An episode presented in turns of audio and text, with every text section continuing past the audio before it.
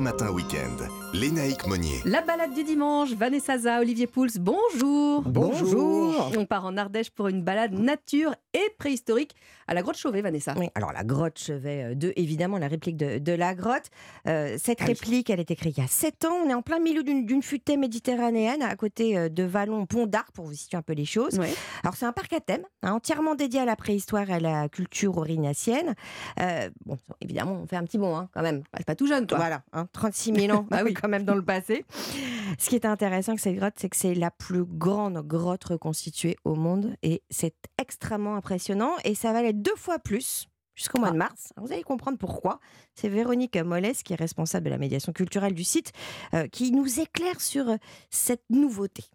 Le guide est équipé d'une torche. Donc vous avez concrètement la perception des artistes et des visiteurs de la préhistoire. Donc c'est une vraie remontée dans le temps pour voir toutes ces œuvres qui ont été réalisées à la fois à l'ocre et qui nous ont donné des dessins rouges, des gravures et des dessins noirs. Et c'est vrai qu'à la torche, ça modifie euh, quelques tonalités de ces peintures. Mais effectivement, on a également euh, tout l'aspect euh, géologique de la grotte, je vais dire, qui, en tant qu'espace souterrain, est encore plus magnifié. L'humidité des parois se révèle, les ombres se jouent des reliefs, donc c'est vraiment une nouvelle perception que l'on propose à nos visiteurs. Alors Vanessa, moi je hein. veux bien jouer à l'homme, euh, la femme préhistorique, ok Est-ce qu'on voit bien quand même Parce qu'on va Avec pas revenir avec une jambe dans le sac. Ouais, vous Hein avez peur hein, de la tâche peu, ouais. ouais. Et ben en fait, c'est assez étonnant parce qu'elle inspecte très large. Euh, quand vous êtes une vingtaine, parce que c'est des Ouais. petits groupes de vent, et ben, tout le monde voit. D'accord. Euh, en fait, c'est une torche spéciale. Ah, Voilà, bah voilà, ils, ont demandé, par là. ils ont demandé à un ingénieur euh, voilà, de la créer et elle éclaire avec la même intensité, la même tonalité qu'une vraie torche de feu. Bah, comme euh, voilà, à l'époque, évidemment, il y a 36 000 ans, je le répète. Mm, mm. Voilà. Et ce qui est intéressant, justement, c'est que la tonalité des œuvres, elle se modifie en fonction de la position de cette torche. Euh, donc, vous voyez des choses très différentes, des détails en fonction de, de la position de la lumière, si elle est plus rasante ou pas. Mhm. Alors, Il y a une fresque en particulier qui, justement, prend toute son ampleur. Parce que euh, vous allez voir euh, des traces assez particulières, parce que l'artiste avait un petit doigt tordu, Ah oui. les amis. Ouais, voilà, genre de petits détails que vous pouvez voir, mais qu'à la torche, justement. À la torche uniquement. Alors, vous disiez euh, au début de votre chronique, Vanessa, que c'était un parc à thème. Donc, Mm. ça veut dire qu'il y a d'autres choses en dehors Oui. de la grotte. Si on a peur du noir, par Il exemple. y, a la, il y a la galerie. Je, je vous sens très angoissée. Ma je suis pas, je suis pas au top. Ah, mais alors la sensation est assez incroyable. Alors il y a la galerie de l'Orignacien et puis un spectacle immersif qui s'appelle Animal de la préhistoire au street art. Ah. Voilà, qui s'interroge sur la place de l'animal ben, à travers les, les millénaires. Donc euh, euh, la scénographie, en fait, elle, elle fait le lien entre les techniques de l'art pariétal et les techniques actuelles du street art. Euh, parce qu'au final, ben, les premiers graveurs, hein, c'était un peu ces Bah oui, Orignacien. c'est voilà. vrai. Et parmi les street artistes, il y en a un qui est très connu qui s'appelle War. Alors lui, pourquoi? Il peint la nuit en fait. Donc aussi peu de lumière que dans une grotte. Et depuis quelques années, il s'intéresse euh, à toutes ces peintures préhistoriques que vous pouvez voir à Lascaux, à Cosquer, sûr. euh, voilà, à Chauvet. Et donc ça, ça le fascine. Donc dans le, pe- dans le spectacle, vous, vous retrouvez certaines de ses œuvres signatures. Il y a même un hippocampe, pas très habituel dans une, non, dans pas une une grotte. grotte. Et puis évidemment, il en a créé spécialement pour le lieu et pour cette, euh, cette exposition. Alors, évidemment, on reste dormir dans les parages. Oui, alors il y a un tout nouvel hôtel qui s'appelle Villa Valbaume. On est dans les vignes. Euh, Ah. C'est tenu par un vigneron, ça c'est pour Olivier, avec un bon panel On peut pas dormir dans une grotte aussi une touristique.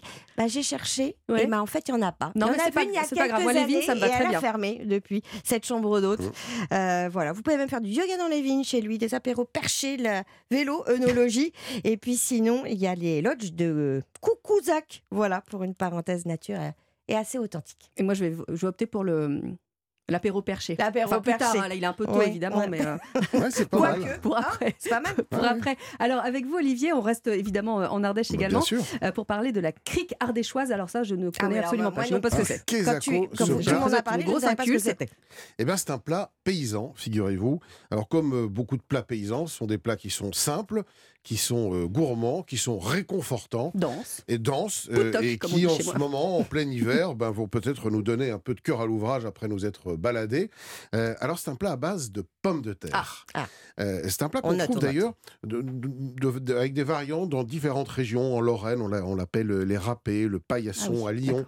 En fait, ce sont des pommes de terre je qui sont cuites, aussi. voilà, qui sont cuites avec le ramidon et le ramidon donne la liaison. Ça fait une espèce de galette de pommes de terre qu'on aromatise. Je vais vous donner de la, la recette dans un instant. Mais avant, je voudrais vous parler de la, rec- de la, de la relation particulière qu'il y a entre l'Ardèche et la pomme de terre, Oui. figurez-vous. Ben, la pomme de terre, vous savez, elle nous a été ramenée euh, euh, d'Amérique du Sud. Elle a eu Mhm. un peu de mal à s'installer en, en France. Eh bien, c'est en Ardèche, figurez-vous, en 1540, que les premiers plants de pommes de terre français ont été plantés. Ah ouais. Ils avaient pas mal d'avance sur les autres. Euh, alors à l'époque, on appelait ça les truffoles. Et, et les plants de pommes de terre avaient été ramenés par euh, un certain Pierre Sornas, qui était un moine franciscain, qui Mhm. a planté donc Mhm. euh, dans un petit village de Saint-Alban d'Ailly les premiers plants de pommes de terre. Au début, on donnait euh, ces, ces tubercules à manger aux animaux, on s'en méfiait un peu. Et par la suite, bah, l'homme a commencé à s'y intéresser. Et dès le XVIe siècle, on mange en Ardèche de la pomme de terre, alors qu'elle n'arrive que beaucoup plus tard dans le Et reste de mais la France. crue ou cuite Ah à l'époque euh, non, non, toujours, toujours, Toujours, cuite. toujours ouais, cuite c'est- même. Non, on toxique, sait, la pomme on sait jamais. crue. Oui, mais Ah, bon, à l'époque, ils auraient peut-être pu tester. Oui, ben, je pense qu'il y en a quelques-uns qui ont testé. euh, Aujourd'hui, ils sont plus là pour le raconter. De toute façon, même ceux qui l'avaient Bah, pas en même testé. temps, au 17e, il se C'est vrai que plus là non plus. Hein. Mais ils on ont se tête un peu, pas le temps de l'écrire. mais c'est vrai que c'est beaucoup plus tard. hein, c'est Parmentier au XVIIIe siècle qui va Ah, populariser la, pomme de terre. Bon, alors on va revenir à notre petite euh, Notre crique, petite si vous voulez, si vous voulez la recette. La recette évidemment, sait mais- pas quoi faire à midi. Eh ben, des pommes de terre, prenez des binches par exemple, une variété de pommes de terre que j'aime bien, qui sert notamment aussi à faire les frites. Bah oui. Euh, il faut 4 gousses d'ail, donc 8 pommes de terre. Il faut des herbes, les herbes du jardin, euh, ce que vous trouvez, hein, du persil, de la ciboulette, de l'huile, du sel, du poivre. Et ça, normalement, c'est la recette de base, c'est la plus simple. Après, il y a un grand débat en Ardèche. Je m'excuse euh, d'ores et déjà auprès des Ardéchois qui nous écoutent. Certains prétendent qu'il faut mettre un œuf dedans et, Et d'autres que c'est sacrilège. Ah. Bon, vous ferez comme vous Vous voulez. faites comment vous C'est bien, il, a, il sème la zizanie dans, Ouais, aujourd'hui. Moi, je fais 100 parce que quand vous avez épluché vos pommes de terre, que vous les avez juste passées sous l'eau, que vous les avez râpées, surtout à ce moment-là, vous gardez bien l'amidon qui est Ouais. contenu dans les Mm. pommes de terre. C'est ça ça qui va faire la même. liaison. Exactement. Une poêle bien chaude. Donc, votre- dans votre pomme de terre, vous mélangez euh, les herbes, évidemment, votre, votre ail coupé en morceaux, pourquoi pas une petite échalote. Et puis, on en fait une, comme, comme un paillasson qu'on va poser dans la, dans la poêle. 5-6 minutes, il faut, il faut surtout pas avoir la tentation de le retourner trop vite. Il faut attendre que ça, ça absorbe un peu. caramélise, vous voyez, que ça, ça croustille en dessous, et surtout que ça se solidifie. On le retourne, de nouveau 5 minutes ou 6 minutes de l'autre côté, terminé. Ça fait un accompagnement avec une salade, ça fait un petit plat. On peut le customiser, je l'ai dit, avec un œuf ou pourquoi pas du fromage. Amusez-vous, c'est facile cette Bon, saison. bah, on a et, Et bon appétit. On a délicieux. encore notre, petit repas. du dimanche. Merci beaucoup Olivier et Vanessa. Bon dimanche.